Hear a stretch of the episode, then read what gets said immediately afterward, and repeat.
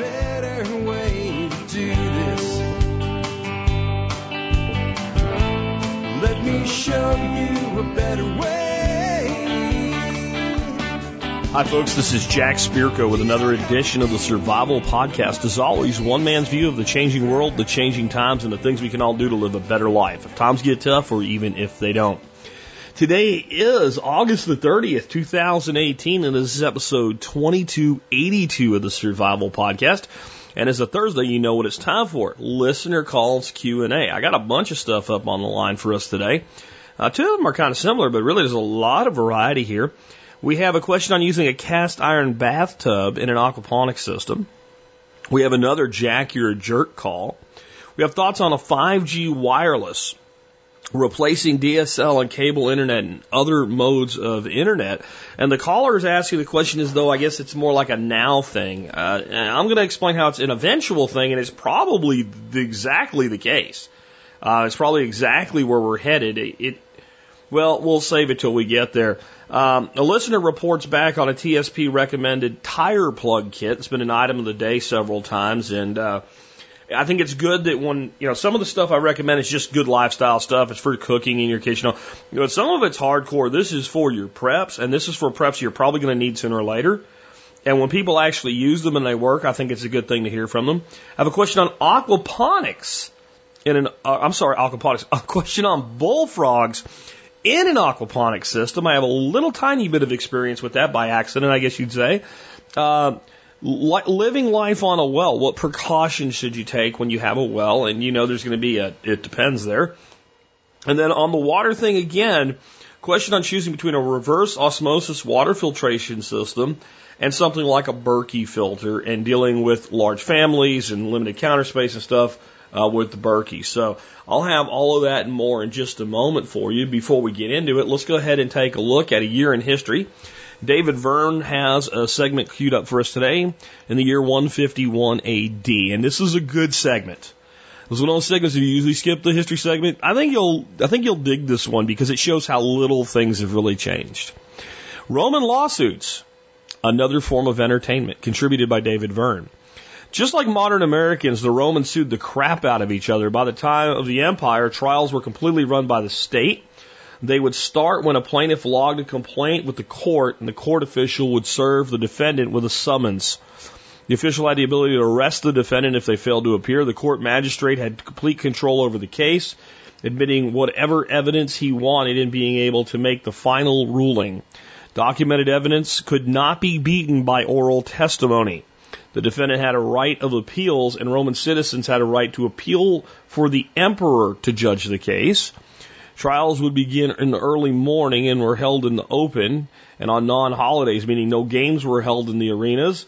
Trials were a favorite form of entertainment for the Roman masses. Lawyers used this entertainment factor to their advantage and even held, had fans who would cheer at every comment and boo the opposing attorney. Some lawyers even kept these fan clubs on retainer to ensure that they had a friendly audience. Every trick in the book was used to pander to the crowd, including one lawyer bringing the infant son of a client to a trial and asking the audience if they really wanted to separate this cute baby from his father.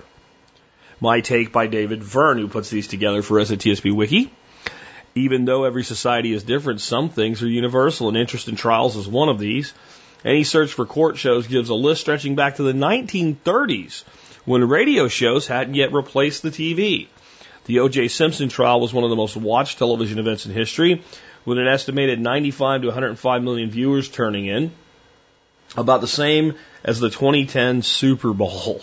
Wow, and that's a lot of years in between too, there, right? Um, so here's a couple thoughts on this. Number one, doesn't the way the courtrooms ran in in ancient Rome with crowds cheering and but if you ever saw the movie Idiocracy, is that not exactly what you saw in your head when not sure, right? Ends up on trial and his own lawyer's like, this guy broke my house and, and some other things. And the way that the trial is handled, the way that the judge is and everything, did it just like make you see that? And don't you go, gee, we're the only thing that really separates us from that today is people have to keep their holes shut in the courtroom. And that, that's probably the reason why. Um, there's a couple things here also that kind of stick out for me. So it seems that trials for lawsuits were the big entertainment. Could it be? I don't know. I'm not that huge of a stu- student of Roman history. I know most of what I know about Roman history at this point from the segments from David Verne. Um, could it be that there were just not as many uh, criminal trials? That you know, when you were guilty of something, they just whacked you. But also, the state kind of stayed out of people's business a lot more, even though it was an empire. I, I think, from my understanding of, of Roman history, at this point and, and, and the stuff we studied moving forward from about the year 1400, I think it was with Alex Shrugged, um, all the way up to modern times, that there was, there is some level of that, that, that, uh, in some ways the average citizen in Rome was left alone more and molested less by the tyrannical empire, emperor, I'm sorry, than we are today by our supposed, you know, republic. And of course, Rome was a republic. Anyway, with that, let's move on and uh, get into your calls for me today. Um, I want to reiterate there's a call I'm going to take, I don't remember which one it is now, but from a Jason. And uh, Jason, when you hear your call, know that you made another call, and unless it was the same call repeated, I don't know what your first call was. Because I got your name and where you were from, and it's clearly the same guy and the same caller ID, but I it just died on that note. So when you call, make sure you have some good bars on your phone. Make sure you have some good signal. Make sure you call from a quiet area, et cetera. Cause you, you know, you just cut right, you're talking and then boom, you're like, I'm from Jason, Tennessee. And, the, and that was it. There was like one little, like 10 seconds later, like a, uh, uh, and then the rest of the call was dead silent. Probably had bad signal. Not sure, but probably had bad signal. All right. First question we have today is on cast iron bathtubs in an aquaponics system. Hey, Jack, this is Elliot in Virginia. I uh, acquired an old clawfoot cast iron tub, and I'm putting together an aquaponics system. And I was wondering if you think that would work better as your tank battery, or would it serve better as a wicking bed? Little details. As I said, I was gathering materials for an aquaponics system. I ran across one of these tubs, and I was just going to put flowers in it. But as I was doing that and filling it with dirt, I thought to myself, self, this already has a bulkhead. Would you think it would work better as a fish tank or work better as either one of your wicking beds or tub flood and drain beds? Thanks a lot for all you do. Well, there's going to be, and it depends here. I mean, there's just no way around it, right? So let me talk about a few different things here. Let's let's get a a fundamental understanding of the the the, the item in question when full of water.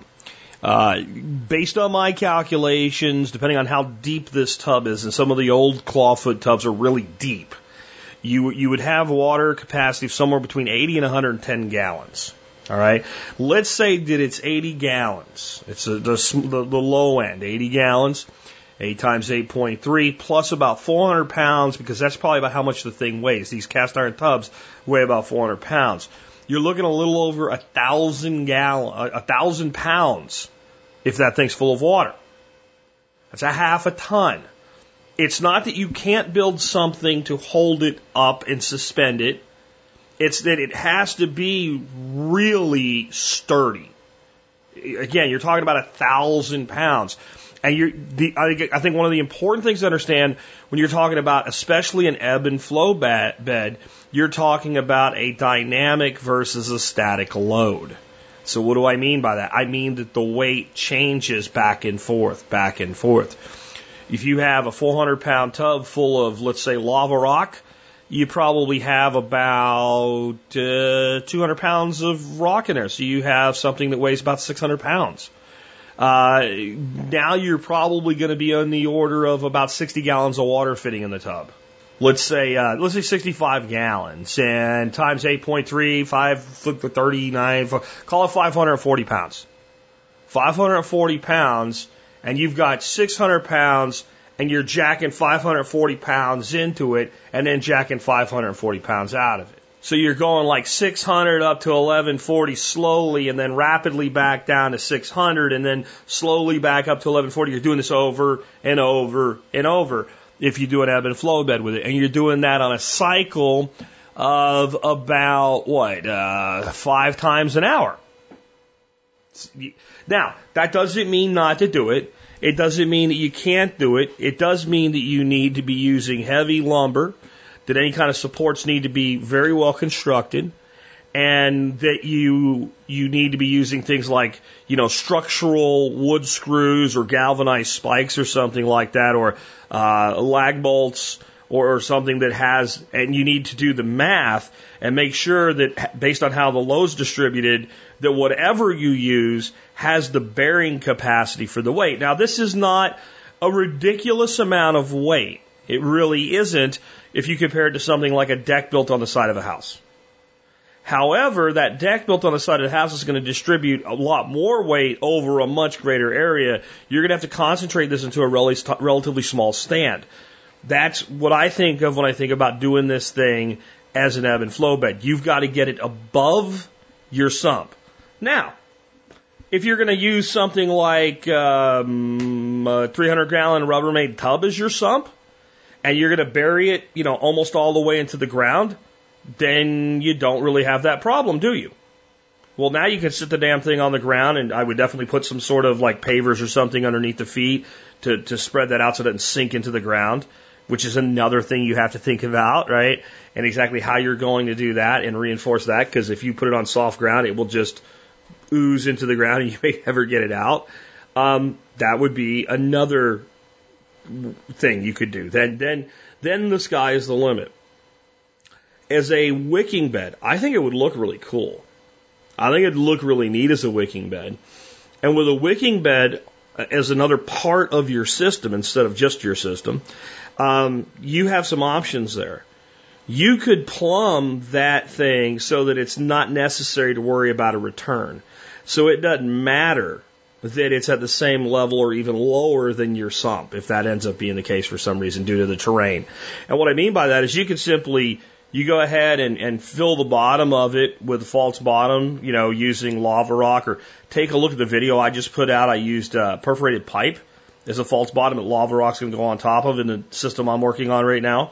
And uh, put your layer of weed blocker down and, and everything. But when you do that, you put a media excluder in first, like say a four inch or six inch piece of pipe, and put a delivery side line down in there with a float valve and make a static wicking bed. So instead of water flowing through it, water just simply flows to it. You tie it to the pressure that comes off of your pump, and as that bed uses water, it just gets replaced. It won't add to the filtration of your system, but it'll work flawlessly. It's probably the easiest way to use this as an element within an aquaponic system. As a sump, I think it'd be like a cool looking fish tank. I really do. But it's, you know, it's 100 gallons. So depending on the, the total size of your system, you know, it may not be as big as you'd want. And just the way bathtubs are designed, it, it kind of lends itself to fish launching themselves out of the tub. Now, by putting a cap rail around your tub, which I recommend most tanks have some, if you look at all my tanks, they tend to have some sort of an overhang. So if the fish comes up out, because fish generally don't jump from the center. What they do is they come up the side of a tank and they jump. So if there's a ledge there, they jump to hit the ledge, they go back in. And that's why I don't have a lot of fish, you know, 86ing the AO, even though I don't have nets over any of my tanks, because that lip is there that knocks them back. I'm like, oh, okay, that hurts. I don't want to do that again. So I don't know how that would affect the look, but it just seems like if you think about like the the foot side of a bathtub, the the side that the uh, the, the faucet doesn't come into. Um, actually, I guess that's the back side of a bathtub. I don't spend a lot of time in tubs uh, the backside where you would lean back and put your feet down by where the faucet is. That has that, that slope to it generally, and that just seems like a fish catapult. So it, it might be something you'd have to think about there. So with all of that considered, I'd say probably for me, I would look at some sort of a wicking bed as my first choice. A probably a sump fish tank sort of thing is my second, and probably ebb and flow is my last unless you can tell me that you have terrain to work with. You have terrain to work with where you can elevate the tub without having to make a major construction project out of it. Now I love the tub as an ebb and flow bed. I absolutely love it. And one way that you could do um, an elevated type situation that would be pretty easy with that tub would be simply to build something that looks like a retaining wall, kind of a, a mini Miyagi, if you've seen my timber frame pond, and then just fill it with, with, you know, whatever kind of cheap fill you can get and can sit on that. Then you don't have any real problems with it collapsing and you might be able to look, make that look really cool and you might be able to come up with some other accoutrements that could be done with that. So that would be another option. So if you have some easy way to elevate it above your sump, then, or if you're going to bury your sump so that that becomes easy, then I'm going to flip it around and say I would prefer it as an ebb and flow first and a wicking bed second and then actually a fish tank third. So it depends, and I've tried to cover all my bases of the of the depends there. Uh, with that, let's go ahead and take another call. Jack, you're a jerk. Not only did your podcast inspire me to make some simple apple cider from apple juice that turned out really good, and I got compliments from it. Also, the power went out last night at my house, and because of you, I was prepared to power my house temporarily. Unfortunately, power came back on in an hour, so I was disappointed I wasn't able to use more of my preps, but you're just a jerk. Goodbye. I have to tell you, it's some of my favorite things in the world to get these Jack you're a jerk calls and emails. Uh, and I actually think like if you have a Jack you're a jerk story, they make better calls than emails. Because to hear somebody say, Jack, you're a jerk, because of you, I paid off my debt, or Jack, you're a jerk, because of you, I was ready for a blackout, or Jack, you're a jerk, because of you, I learned how to make apple cider, and whatever it is, you know, it just, it just sounds funnier. And for those that are maybe new to the show, this stems from way back. Way back when I'm like in like my first season of doing this show, all the way back in 2008 into 2009 and I would talk about debt and things like that. I would say, You're never going to call me and say, Jack, you're a jerk. I'm out of debt because of you. And now I have all this stupid money laying around and don't know what to do with it. And it took about four or five years. And then all of a sudden people started to actually do it. And it, it it's kind of snowballed as of late. There's a bit more of them. If you have a, a Jack, you're a jerk call, I, I, I would love to hear it. Call me 866 65 Think, 866 65 Think, and tell me why I'm a jerk. Uh, and you could tell me why I'm a jerk like this, where it's actually humorous, and what you mean is because of you, I was prepared, etc. And you can mean it sarcastically. Or hell, if you want to tell me I'm a jerk because you don't like me, you can call me with that too. I might even put it on the air. I, I don't know if you'll appreciate my response, but hey, you know, I'm I'm open to all opinions, uh, and I'll save my thoughts on opinions for later. That's part of a project we're working on. Anyway, um, so the only thing I actually wanted to add to this call is the concept of damn it, the lights came back on too fast. Um, the more prepared you are for a blackout, the more you kind of have that feeling. Has anybody had that feeling? You're like, well, it's going to last a couple more hours, especially you, you know, like I don't have kids anymore, right? But when we had, we had our son in the house as a youngster, the power would go out and it would kind of force that kind of old family feeling. And like power would come on, you're like, damn it. And it was funny that like, there were times when they did come back on. We're like, okay, well that's great. We don't have to worry about the refrigerator or whatever. And now the air conditioning's running or now the heater's running. But let's just kind of stay in this mode for the rest of the evening. And the family choosing to do that, I've always I've always thought that was cool. And I'll tell you the kind of the first place to begin your preparedness journey other than the very basics that we teach with, you know, a, a, certain amount of food, and a bug out bag and a plan. You know, a plan and a list is, is easy and should be done immediately. Um, and saving money and get out of debt. Kind of the place to begin with the stuff uh, is really the blackout kit. We always talk about bug out kits, but a blackout kit is far more likely to be used. And that's just all the stuff you need when the power goes out to, to deal with it. And you, most of you probably have flashlights and batteries, but like there's a flashlight there, there's a flashlight there, there's a lantern here. Getting it all into one place and knowing where it is, and having maybe some emergency uh, lighting, uh, little nightlight style ones that plug into the wall, so that when the lights go out, you can at least find your way to your kit. And kind of starting there, and then building up to maybe a Harris battery bank or a good generator system and extension cords and all. You get that done. And all you do then, if you have a reluctant spouse, is go, please let the power go out. Please let the power go out. Please let the power go out. Please, like you get a storm, you're like, come on, go out.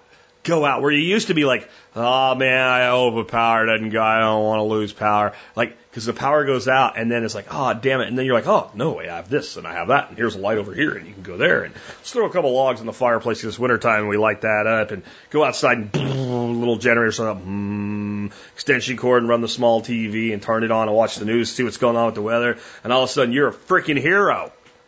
And then when you're like, hey, you know, I think we need to be more prepared for X or Y or Z, all of a sudden it's like, well, tell me more.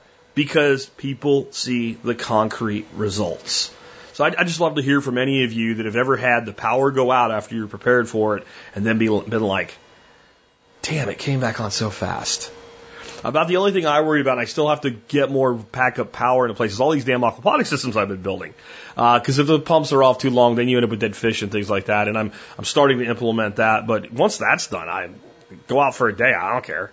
You know, I, I just don't want to have to push the generator around from one place to another, which is kind of what I would have to do right now. Run this one for a while, then that one for a while.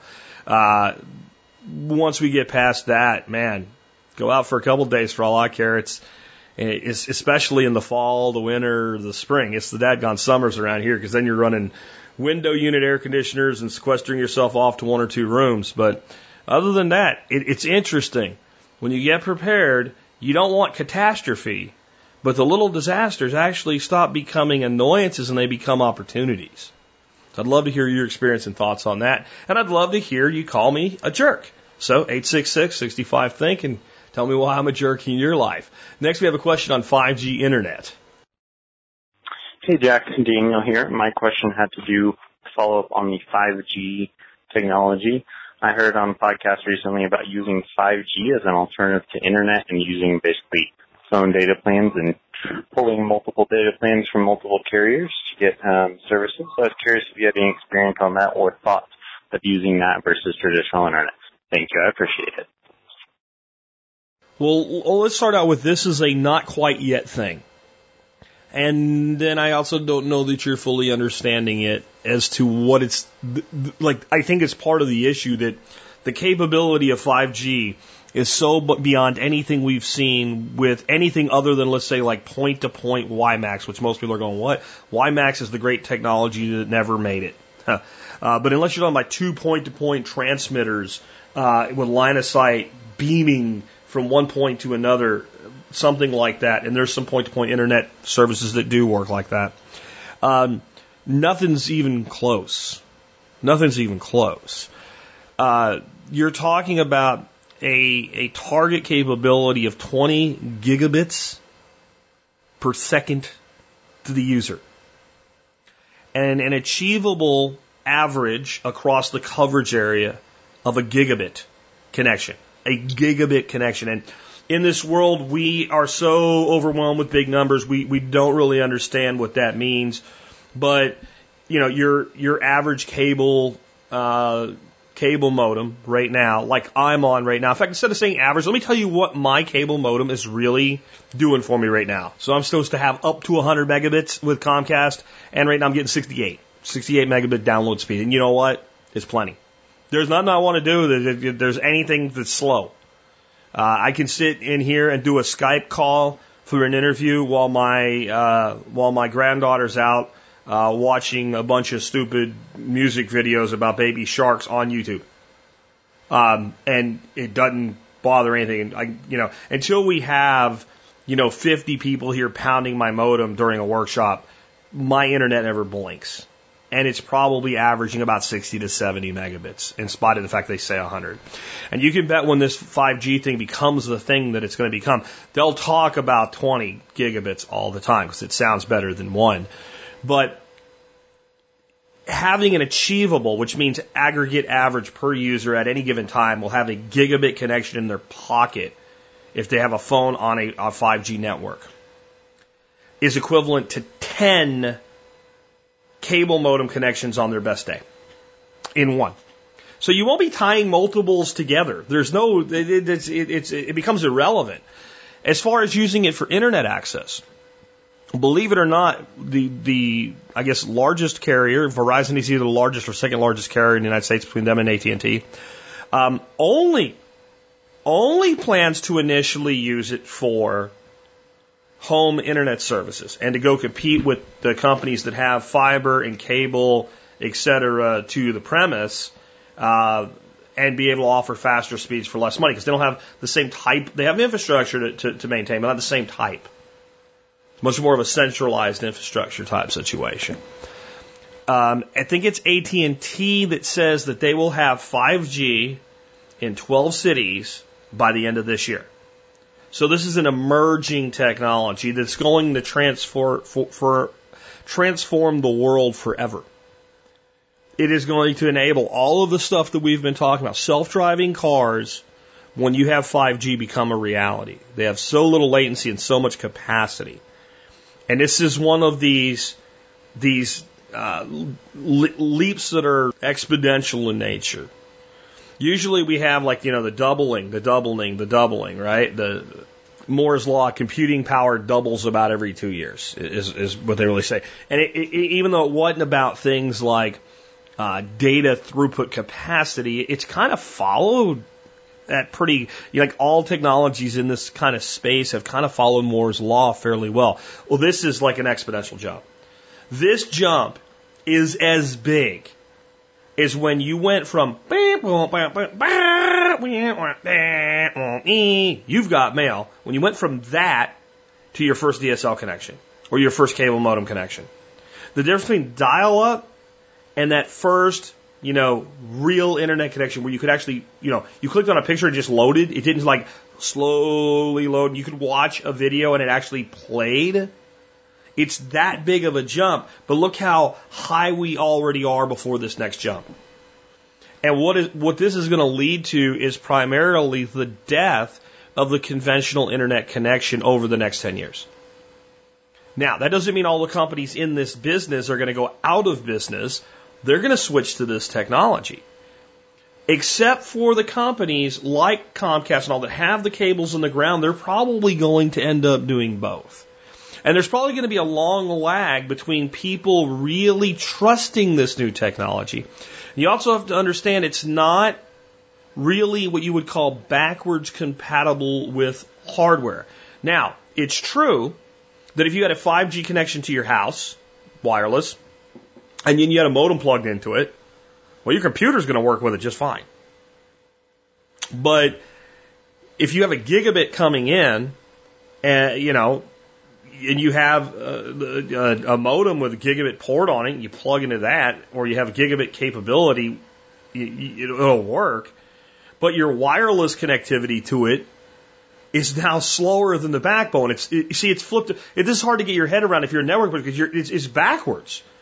It, it, it's almost always the case that you, you, you you're you're in home networking anyway. Your bottleneck is the backbone. So I don't care that you have, you know, back in the days of fast Ethernet, you have 100 megabits to each device off of your modem that you had manually plugged a cable into. If, if you had a, a, a 1.45 connection on the other side of it, that's all you got. You get your first DSL. So you had more speed in the house than you had on the backbone from the house. Now you're flipping that around. Then the other thing is your iPhone that you're walking around with right now will be able to connect to a 5G network, but not at 5G. It will connect at LTE or 4G. If you want to use your device to access that level of speed, you're going to need a 5G capable phone. None exist yet. I think Android's going to be first. So you see, there's like a lag in tech to catch up with how much this will do. So the wired companies are going to be around for a while with wired technologies because frankly, I mean, I look at it this way. It works. I have it. My, my stuff's plugged in right now. It functions. Uh, I also have a cable. So I'm paying very little for the internet connection. Mostly we pay for is the cable to the TVs. But as other technologies, cable's taking a beating too. Because everything's becoming subscribable. So you subscribe only to what you want. You pick and choose. You don't pay for 200 channels and only watch five of them, which is what a lot of people do. It's what we do just because it keeps everybody happy. But that is the kind of transformation that's coming. So what you're really seeing in 5G is if you can have a gigabit to your house, either through a mobile device like your phone or through a little box. Because that's what you're really going to have. You're going to have a little box sits in your house. You can have a gigabit through that box. And you can get it for the same price or less than you're paying for 100 megabits. And it, it, once it's just as reliable, wouldn't you do it? And this is why you have this differing approach. AT&T wants to market phones, and you're going to have this amazing speed to your phone and be mobile. Verizon realizes that there's a tremendous advantage in a static component to a new emerging network. And what I mean by that is the most complicated part of cellular technology is the handoff. You're in your car, you're driving down the road, your phone is pinging a tower. Now, you're getting to the edge of that tower's coverage and the pickup of another tower's coverage. And if those two towers don't overlap somewhat and covers like a Venn diagram, you have a dead zone in between. That's when you see you're driving down the road, you signal weak, weak, weak, weak, gone, drive, drive, drive, drive, signal come back. There's a dead zone. But what usually happens with modern networks, we've got so much coverage now in most areas instead of way out in the sticks, you have a seamless handoff. You have no idea the work inside the network to make that happen for thousands, hundreds of thousands, millions of people. It is the entire the, the company I used to, to, to, to run, Sirian Optimization Services. I used to run that with Neil Franklin. Handoffs were the only reason that company existed because that's how complicated they are in all of these technologies. So what Verizon's strategy is, we'll put it in houses first. We'll go in all the underserved or overpriced internet markets and we'll pay for the infrastructure with it. And we'll be able to test and develop and roll out this technology knowing that Bob's internet thing is going to be on this tower all the time on this side of the house pointing that way. AT&T wants to be able to say they have it throughout their network quicker, so they're doing a 12 city rollout, and then they're going to build the infrastructure off of that. So this is a coming technology that's going to, to change things like you can't imagine. It will be as big a change as high speed internet was in the late 90s. And if you think about the internet before and after high speed internet, and then 10 years of that, and, and, and all of the things that, like, if you didn't get high speed internet, you don't have Netflix. Netflix is still sending you DVDs in the mail. That's how Netflix started out for you younger folks. You got two DVDs at a time, and when you send them back, they send you two new ones. And my son, as young as he is, he's only 29. You know what he used to do when that started out? He'd get every movie, and he'd make he'd burn copies of them and sell them at work for five bucks a piece. so, so he used Netflix. Like you, you couldn't even do that kind of pirating business today. No one would care. You just get Netflix for 10 bucks a month or whatever it is, 12 bucks a month and you're done. And you, you get all the movies you want that Netflix has. That, that's, that kind of a change is what we're looking at here. And so some of that change was evident what was going to happen. And some of it, like, when it happened, you're like, oh, clearly that was a, a, a thing that would happen. That makes perfect sense. Like any single person that wants to being able to stream live video over websites like YouTube and Facebook. Oh yeah, that makes perfect sense. But when we first got high speed internet, nobody really saw that that was going to be a thing. That, that, that people that we would call poor people would have that capability. This is the mega juggernaut that everything else that we talk about in the coming days is going to revolve around because it is the movement of data and information in signal. That's how big it is. And I know it's kind of a tech 10 minutes there, but guys, you, you should pay attention to this because it's going to alter your world. Jack, this is Bob and Llano, and I thought I would offer a little testimonial on the tire plug kit you were uh, uh, having as your featured item. Uh, was listening to episode 2270, and uh, I had uh, heard you made this make this comment earlier about having a tire plug kit.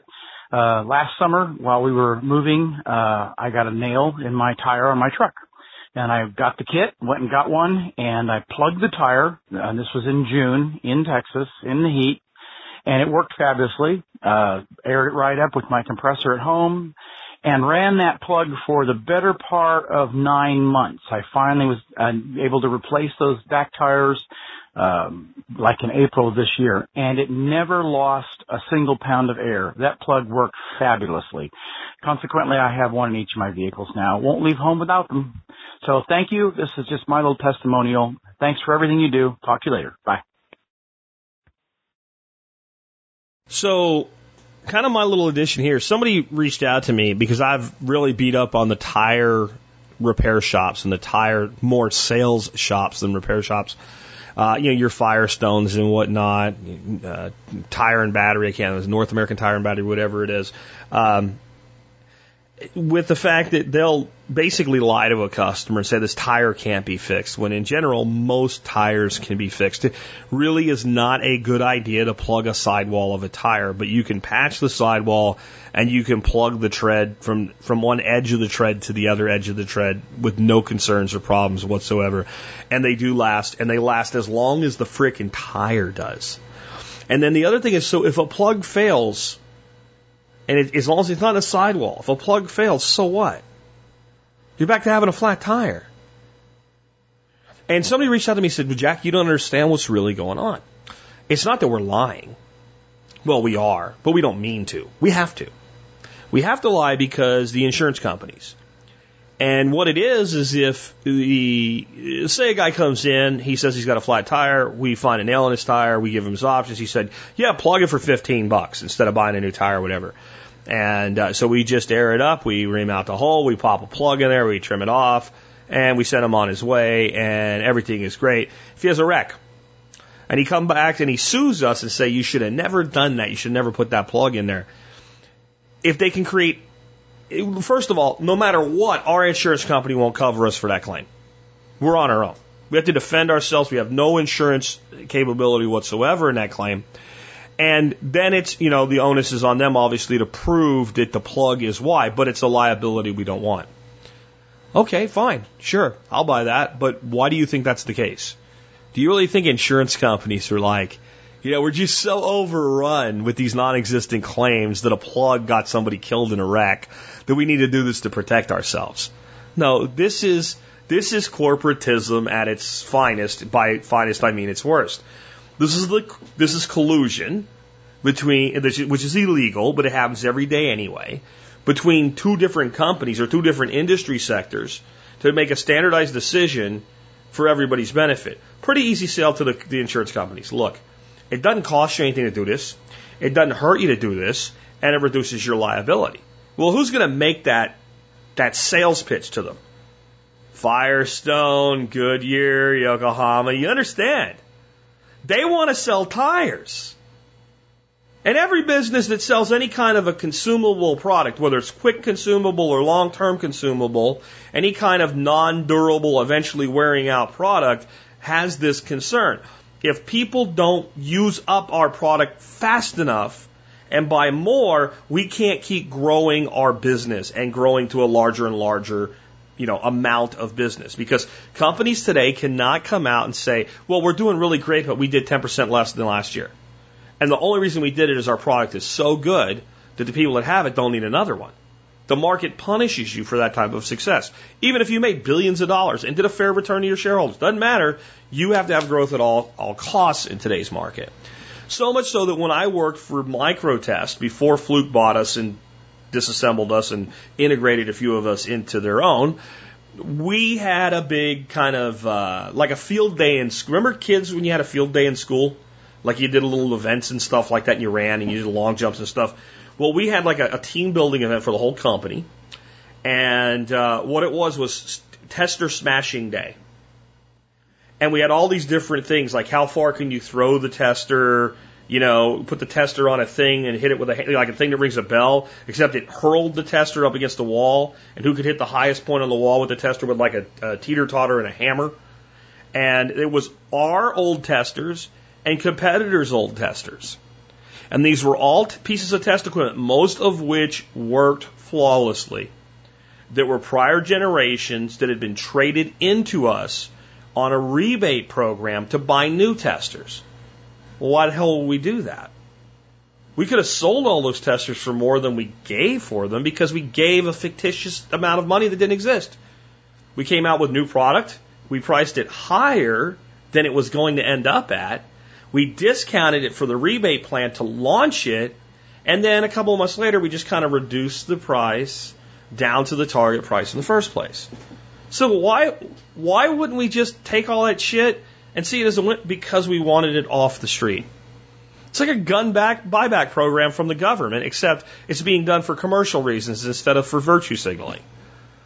And every company does this. They do, you know, when they do trade-ins and stuff like that, they, they get rid of the product they take back if it competes with their new product. Now, cars don't do this because you have very different market segments. The guy that buys the used car with 110,000 miles on it is not going to buy your brand new $40,000 car anyway. So cars are kind of the exception to that, but almost everywhere else, this is what happens. You have this desire to get the old product gone. And this is what the tire companies are doing. They don't care that you could plug that tire and drive it for another 20,000 miles. If you multiply that by the millions of times it happens a year, they created a whole new market segment for themselves, replacing tires that don't need to be replaced. And then that tire goes into a landfill. Or that tire goes into a pile called junk, this is what actually happens. And this is why it's kind of a, a double kick in the nuts when you think about it. So that tire goes into a big pile of junk tires. And some guy like my dad used to be, because this is why I know, like I knew way more about tires when I was 10 than most people know will know about when they're 50. Um, my dad ran a used tire shop. This is exactly what he did. He bought junk tires for next to nothing, like a dollar a tire. And then out of that, like 10 to 20 percent of those are really junk and you're going to actually have a disposal fee. You're going to have to get rid of them now. You have to pay somebody else to take them because now they're sorted junk instead of just junk. 80% will have some value left to them. And you go through them and figure out, okay, this has got, you know, 10,000 miles left on this is a good tire. This looks brand new. It needs a patch, you know, what have you. And you, you kind of fix them all up and you sell them on the used market. And that's what happens to these tires. Or did. I don't know that that happens anymore. I'll bet you, some of you that work in tire shops can tell me if I'm right. I'll bet you what happens now is those tires have to go to disposal. When they take a tire, I bet it cannot go to a used guy like my dad was 35 years ago. You want to bet? I don't know this, but I would take that action right now because that's that's what you do. You lobby. So the tire companies go to Congress and say, "Hey, look, once these tires have a hole in them like that, and once the repair shop has said no, we, you this needs we need to get that tire off the street. It's dangerous. You want to protect your constituents, don't you? Is they hand them another campaign contribution? Yeah. And you get that law passed, and then you, you then you close up that market and choke out that guy because he competes with you. He competes with you in a variety of ways. One, he doesn't have to franchise. He doesn't have to have a Goodyear shop or a Firestone shop, does he?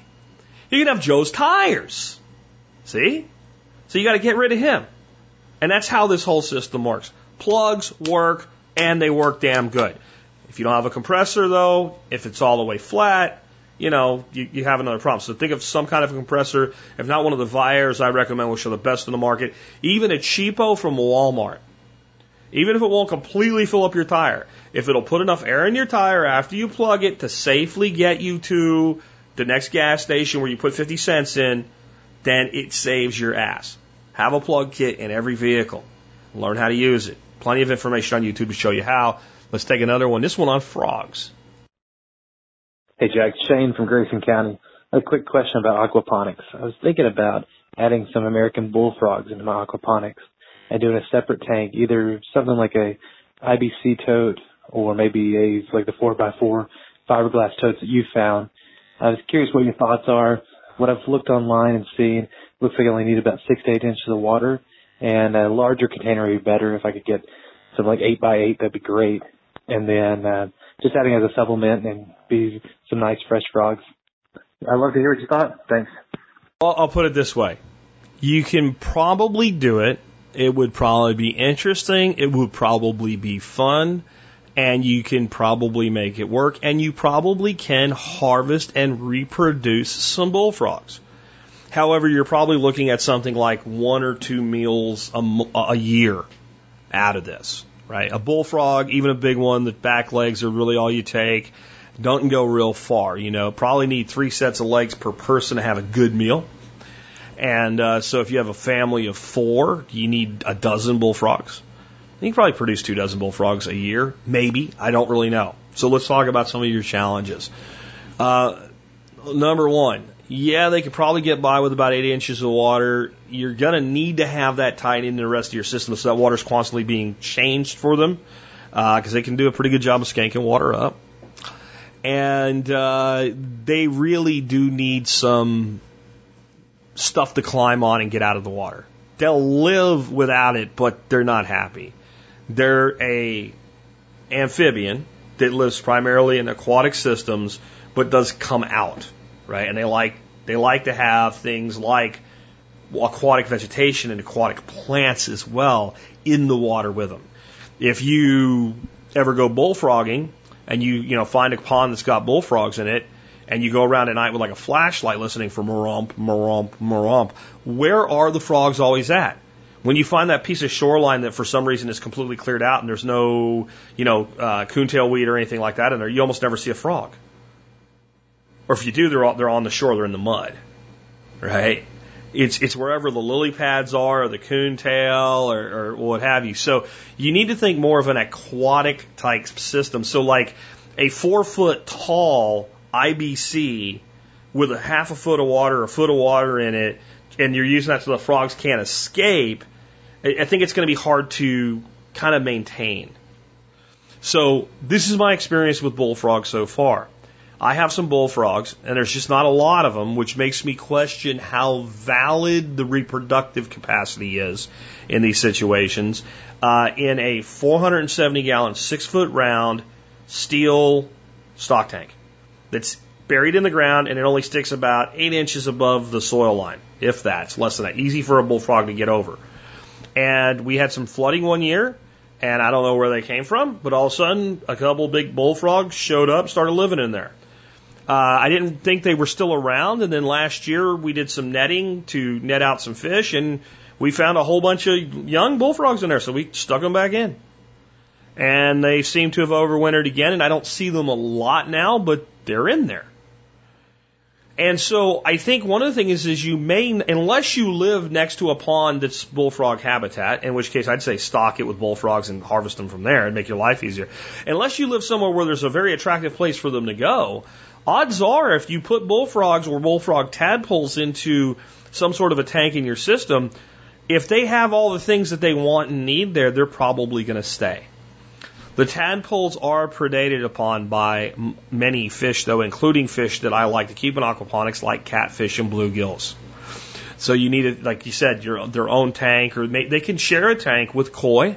That's not a problem. I have koi and goldfish in the tank that they're in right now.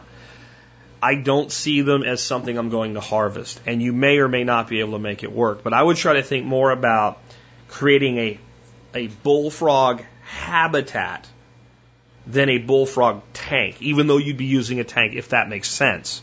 So if you look at some of my videos and you see that the tanks that I have in the ground, the metal tanks that are in the ground, that's the type of thing I'm thinking about with stuff for them to climb up onto and, and what have you. And so maybe putting in a, a new sump that you dig in. And if you want to, fence it. That's what I've done with mine to keep the dogs, the ducks, the children out of it fence it somehow, and you could fence it with like little picket fence that would be a pretty good bullfrog fence. And, and you know, animals are pretty big on what they see being their limits in a lot of ways, especially lower forms of life like amphibians. And as long as there's not a, a serenade of bullfrogs coursing them away, they'd probably stay in something like that. So I don't know that anybody's ever done it. I know that farming bullfrogs is something that is done, but it's harder than people think. Uh, it's generally done with larger ponds in the neighborhood of at least a tenth to two tenths of an acre. And predation is your number one problem in those situations. So give it a shot. If you have any more clarifying information, let me know. But I don't think, I don't think, I, I don't want to say don't do it, but I don't think that IBCs are your answer here. Now it would be, it would be quite interesting that you could, you know, fill them halfway up to two feet of water and have like some rocks and stuff like that. But I think you're, you're creating a pet situation, and here's why. They're, they're territorial. The males are territorial and competitive. And even at, at frogs in general, once the population goes beyond a certain density, and that's probably why my population hasn't grown. The, the, the, the, weaker members are either whacked by the bullfrog mafia, or more likely, like they're living kind of a, a, a pauper's existence. And that first major rain event that gives them kind of an, an impetus, they're off searching for a different place to live. because you, that population that can maintain bullfrogs is limited by size. Uh, my buddy David keeps uh, dart frogs, poison dart frogs. And he said that, you know, I said, how many do you have in this fairly large tank? It's like an 80 gallon tank. It's like four right now. Uh, he could put more in there, but, you know, he, he, he said, uh, that you have to be careful on how many that you put in a tank at one time. Because if you put too many, you could basically have frog thunderdome going on, right? They'll, they'll fight with each other. So, um, I, I just think that any kind of small contained system you could keep pet frogs, but I just don't think you can really successfully breed frogs. What I do think you could do, if you had a place for tadpoles to go that was larger, is keep maybe breed a couple, like maybe a breeding trio. And then when they hatch tadpoles, you could then relocate those tadpoles or sell those tadpoles because they actually sell, bullfrog tadpoles tend to sell for quite a bit of money because this is a little bit of a difficult thing to pull off. But I don't think it'll work, but those are the parameters I think you're working with if you want to try to figure out how. Hi, Jack. This is James in Memphis, Tennessee. I was just wondering what precautions do you recommend for somebody with a well? Details I just moved to my 1.6 acre homestead and I'm and now on well water. I've never been on well water before. I have some water stored up. I was doing that before I moved. I plan on buying a Berkey once I build up my cash reserves a little bit for moving. But is there anything else you recommend? Thank you. Okay, so this is, it depends. And, and it starts out with knowing what the implicit risks are in your area. So let's contrast a couple different things. When I lived in Pennsylvania, I lived um, in a suburban neighborhood that was built in the middle of farm country. And very, very deep uh, soils, not a lot of rock to deal with uh, when putting in a well, and therefore permeable. The soils were permeable, water could work its way over time deeper, deeper, deeper down into the water table, and there was still active farming around us.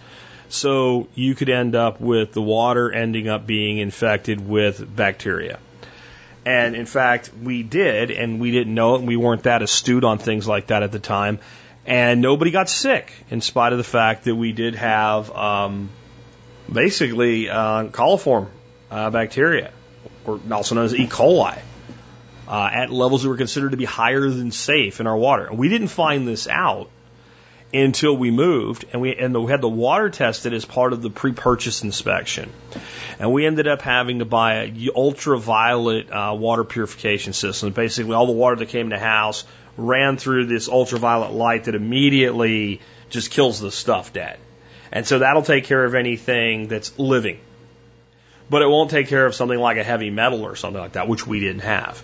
But there was a significant risk there that we were unaware of because when we moved in, we had the water tested. It tested completely safe. And what I was told is you can dump stuff down the well and basically shock it, and then it'll test fine for a couple months before the problem comes back. And the, I, I learned this from my real estate agent, who was the only good real estate agent I ever had. And she said, you know, you can do this and then have it retested, it'll pass. And that's probably what somebody did to you. And I said, we're making enough money on this house. I'm not, I'm not doing that to somebody. I don't like the fact that somebody did it to me. So we went ahead and paid and had this uh, water purification system put in. But there was a risk there. So when we lived in Arkansas, we lived in a very remote area. We lived on top of a mountain. Our well was over 500 feet deep through rock. Yeah, really. Tough well to put in. The water that came out of that well was pristine. You probably could have went in my backyard and dumped toxic waste a foot deep all around it, and it had been a thousand years before, if you were lucky, any of the water down there would have been contaminated because it was just that type of a system. It was basically an underground reservoir of water that we were tying into. The water down there, they, what I was told by a geologist from the area, is about 50,000 year old water. last time it was on the surface 50,000 years ago. And it takes about, he said it took about another 20,000 years for the water that was under my house to get down to hot springs and come out of the ground as heated water. So it would take 70,000 years for that water to get from the surface down to hot springs. Risk's pretty low there. So the level of concern and precaution is is different in those two situations, is it not? Now I live in a in a you know former agricultural area, uh, surrounded by people and all kinds of problems, but I also have water that's well down deep in the limestone. It's a little more difficult again for stuff to get down. It takes a long time for water to get down to that aquifer. But it's still a lot more risky than where I was in Arkansas and somewhat less risky than where I was in Pennsylvania. So I say that so that you'll temper whatever I'm going to say with the reality of where you are either what I'm going to say is really, really important or kind of important or maybe not even that important at all. My philosophy with this is, and ironically, I was going to cover this Monday. Uh, I got an article. If I can find the article in my follow up folder uh, today before I get the show out, I'll put a link to it. It came from uh, John O'More Park, who sends me all kinds of great stuff. And it was basically, that was the takeaway from it. Test your own water and own a filter. So I believe that if you are on a well that it makes damn good sense for at least once a year to pay for a water test because it's not expensive. It's not expensive at all. Send your water away and have it tested at least once a year. If you bought a new home that's on a well that passed, I would say 90 days after you move in, have the water tested again to make sure that somebody didn't pull some shit like they did to me. And then I do think having a filter is a good idea. I understand you say you're kind of saving up to buy a Berkey, and I don't think you should go on a hawk to buy a Berkey. If it was me, for my drinking water that I'm not cooking with, and I'll save some thoughts on that for the next question because it actually ties in this one pretty nicely. Um, I would go out and buy something like a Brita. That is going to cost you more money per gallon over two years. There, there's there's no doubt about it, or three, or four. Then it gets to be ridiculous how much more it costs you. But to save up to buy the Berkey in the interim, I would see that as a valid interim solution. If you feel that the area you live in has risk. If it's like my place in Arkansas, I might say don't even worry about it. It's it's up to you but you know, it is your health that you're dealing with. And I would say at least the first time you have it tested, don't just have it tested for things like coliform and stuff like that. Have it tested for anything. Anything and everything they can test for that's possible. Cadmium, etc. Just whatever is possible in your area that you can get a test for, have it tested for that the first time. And then, you know, then I would say you're really worried about things that can become introduced into the environment based on where you live and, and what's there. Uh, so I'll kind of leave it there because this next question kind of ties in with some of the, the filter practices. But if it was me, if I lived where I live right now and I didn't own a Berkey and I couldn't afford one, I would buy something akin to or like a Brita as a stopgap for at least the water that we use without cooking. And I wouldn't really worry about the water we use with cooking. And I would pay to have a test done like I said, if you had the water tested by a company as part of your pre-purchase, if this is a new purchase, wait 60, 90 days before you test it. But uh, after my experience with that and being told how that happened to me, I would worry about it happening to you. On the other side of it, that's another option you have is one of the UV uh, purification systems. And if you, so, if I lived in an area that was heavy cattle and permeable soils, where that stuff can easily get in, or there was risk of uh, sewage from my neighbors or something getting in, uh, and, and adding something like E. coli to my well, whether it tested positive or not, I would have one of those filtration systems. And I would see that in that situation is superior to reverse osmosis, Berkey, everything. Because it's 100% all the time instantly and it's seamless once it's installed. And there's really not a lot that can go wrong. So keep that in mind as I take the next question. Hey, Jack, uh, Berkey or RO? Here's why I asked that. When it's time to upgrade our filtration system for potable, my kitchen is kind of small, countertop space is at a premium, and I have a very large family, 11 of us total. In the past, countertop systems have filtered very, very slowly. With an RO, maybe a little more maintenance, but it's in line and it always has that water supply connected and you could upgrade the pressure tanks and et cetera. Um, maybe you got some thoughts I ain't thought of. Thanks.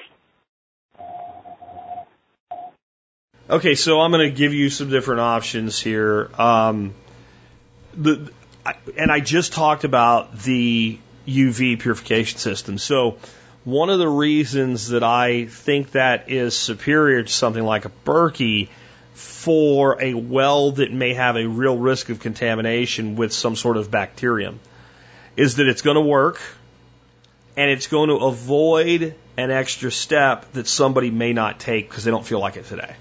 So you have a family, you got kids and all. Eh, it's water out of the sink. It has to be safe. I know dad's just putting a filter, but fills up the glass, drinks it. If that happens to be the day that there's a spike in it, next thing you got a sick kid, you're in the ER. It's possible. It's not highly probable. Very few people get sick from their faucet um, on a well. Okay. Usually, the majority of people that we hear about getting sick are people that are getting sick because they're on municipal water which I'm not sure which one you're on. I don't think you really mentioned that, but you know, and then something went wrong because you have centralized treatment, therefore has centralized contamination. Okay. Um, but it just does it by itself. So in your situation with your kids and all, reverse osmosis may be a better choice for you than a Berkey. Now, people think, well, Jack's had Berkey guy as a sponsor forever. Uh, almost since he started the show, so he's going to come down on the. No, I'm going to come down on what works best for the person uh, so you have limited counter space. I understand that. Berkeys are pretty, but they do take up space. And there's just no doubt about that, that they take up space. Um, if you, you do that, then you turn the water on, the water comes out, it's, it's safe. And it's filtered and it tastes good. And that may be a better solution for you in this scenario.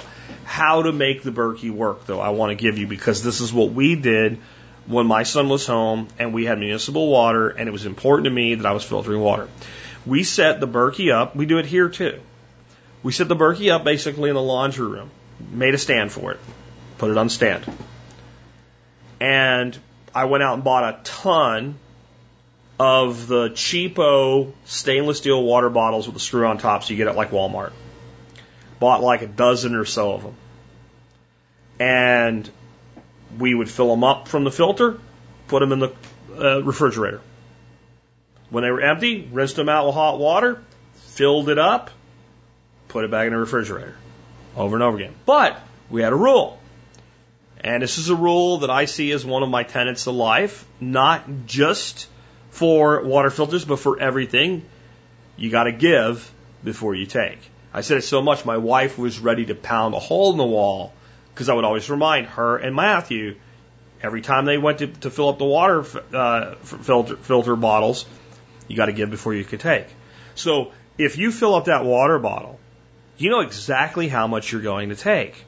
So what you do is you, when you go to the sink and you rinse the bottle out to make sure there's no cross contamination, then you switch the water over to the cold side, you fill the bottle up. You go over to the Berkey, you take the lid off, you dump the bottle in, you put the lid back on it, and you go down the bottom and you pull the fountain thingy, and you fill the bottle up, you cap it, and you take it away and drink it room temperature, you stick it back in the refrigerator. And then there's always a dozen or a dozen and a half bottles of water in the refrigerator. They're always ready to go if you need to take one with you.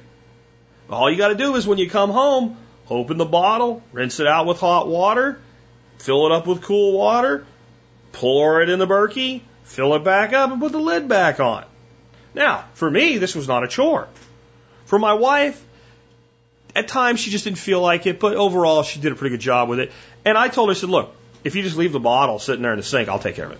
If you don't feel like it, don't half-ass it. Just leave the bottle there and I'll do it.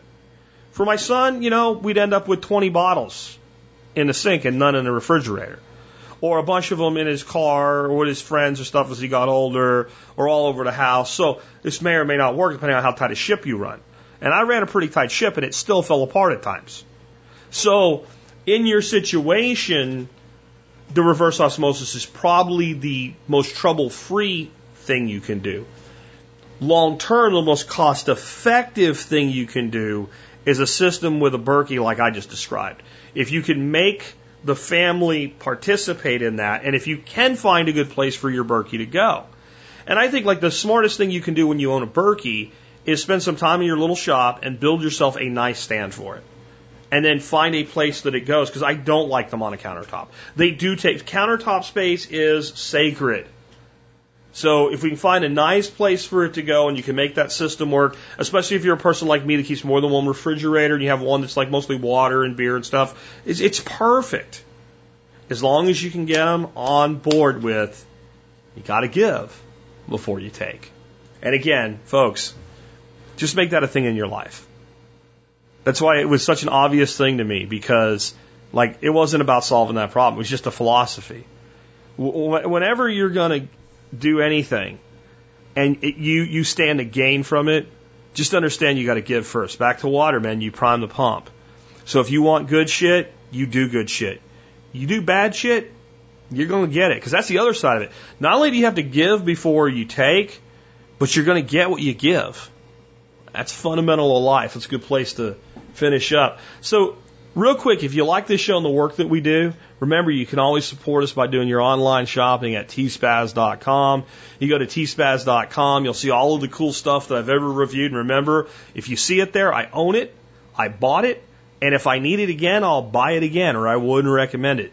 Today's item of the day is homemade liquors and infused spirits by Andrew Slosh. So you're going to get sloshed with the slosh book, guys. Uh, I think it's actually sloosh is how you say his name, but I'm going to say slosh because it just sounds better uh, going with liquor. So this book basically tells you how to make just about any kind of expensive liquor that you could buy. When I say liquor, I mean, you know, stuff like Grand Marnier, that type of thing, or Chambord, uh, Poire William, stuff like that. So stuff that's more of a, a a liqueur, not liquor, right? So a liqueur. Um, and it's really a fun thing to do. If you are a person that makes fuel that you accidentally drink, uh, you end up with a lot of basically vodka or Everclear, depending on how exactly you distill it. And then you have a lot of options. You can make a true corn whiskey fuel, but you can also make, you know, some more of a vodka fuel. You can make your own gin. You can do all kinds of stuff with it. But, you know, it's fun to make fuel and, you know, maybe you don't make fuel so you go down to the liquor store and buy some less expensive vodka like a Taaka or something like that or uh, even Absolut's not really a very expensive vodka it's much better than Taaka and you can make all this different cool stuff. You can learn how to do it. I'll give you the one word of caution with it. This book's 272 pages. And there is basically two main methods that they give you on how to make these different recipes. There's the muddle with sugar and alcohol method, and the muddle with alcohol and add sugar at the end method. Okay? That's really the two ways. There's some other little bitty, some tricks and you know stuff in there, but in general, every recipe is either going to use we're going to take the fruit, we're going to muddle it with sugar, we're going to add alcohol and strain it off, or we're going to muddle the fruit with the alcohol and then strain off the fruit and add sugar uh, in the form of pure sugar, simple syrup, whatever, but it's the same thing over and over again. So, half of every recipe is something you've read a hundred times by you're at the end of the book.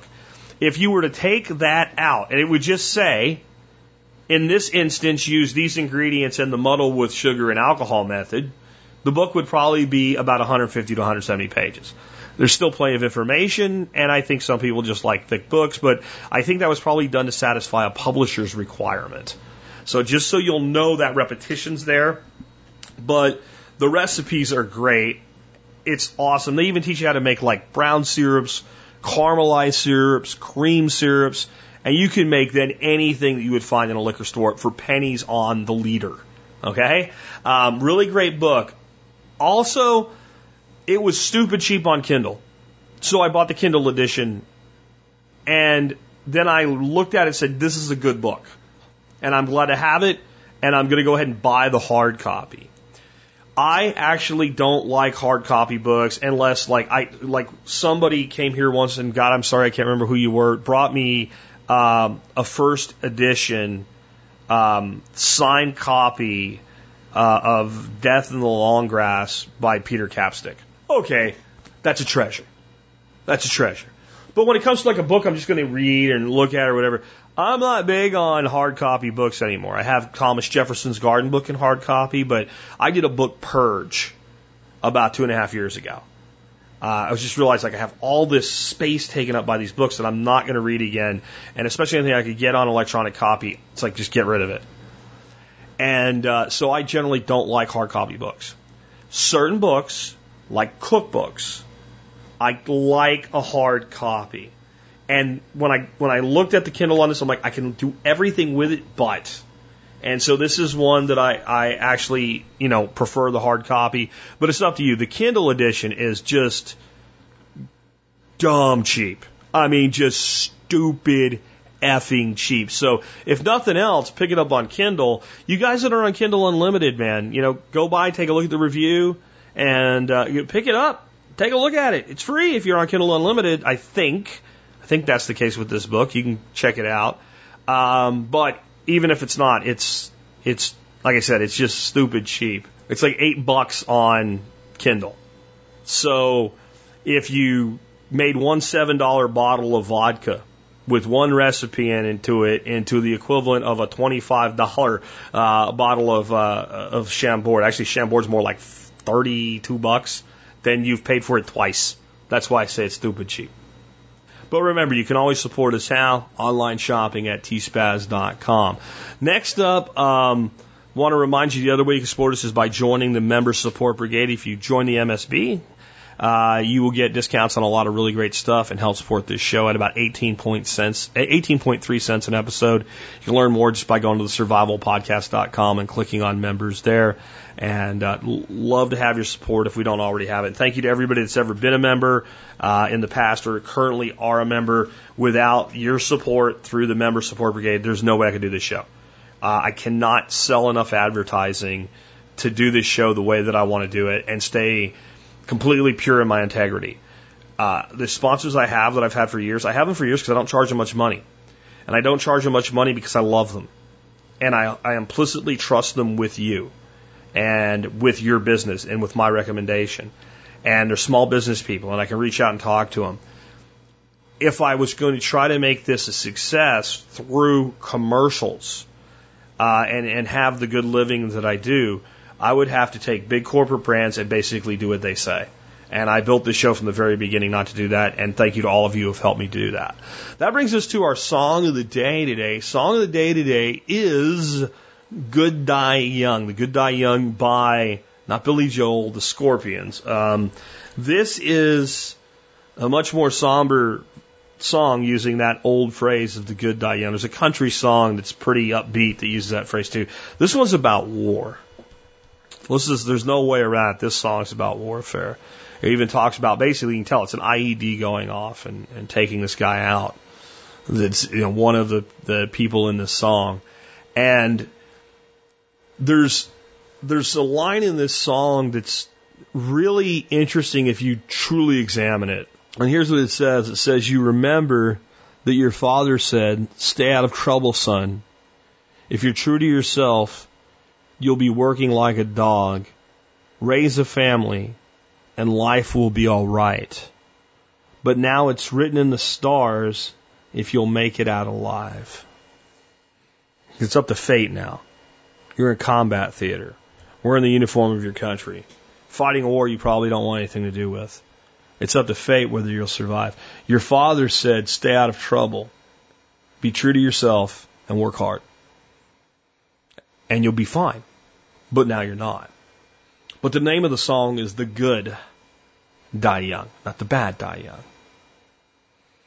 So the poignance of that stanza is because this man is good. Because on one level he tried to stay out of trouble. People don't generally join the military looking for trouble. And if you get into enough trouble, they don't let you join.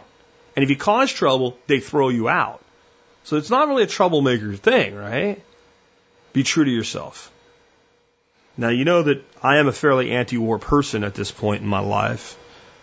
And I'm a veteran, and I'm proud of my service, and I don't have any um, guilt for having served. I, I'm very proud of my service. Uh, but I, I would prefer that our nation stay out of foreign entanglements and foreign wars. And I think we could if we just wanted to. But I don't think that's what the people in power want. But I'll tell you that the people that go, they believe in what they're doing or they wouldn't go. So stay true to yourself, son. So he did. And work hard. That's, you'll be working like a dog.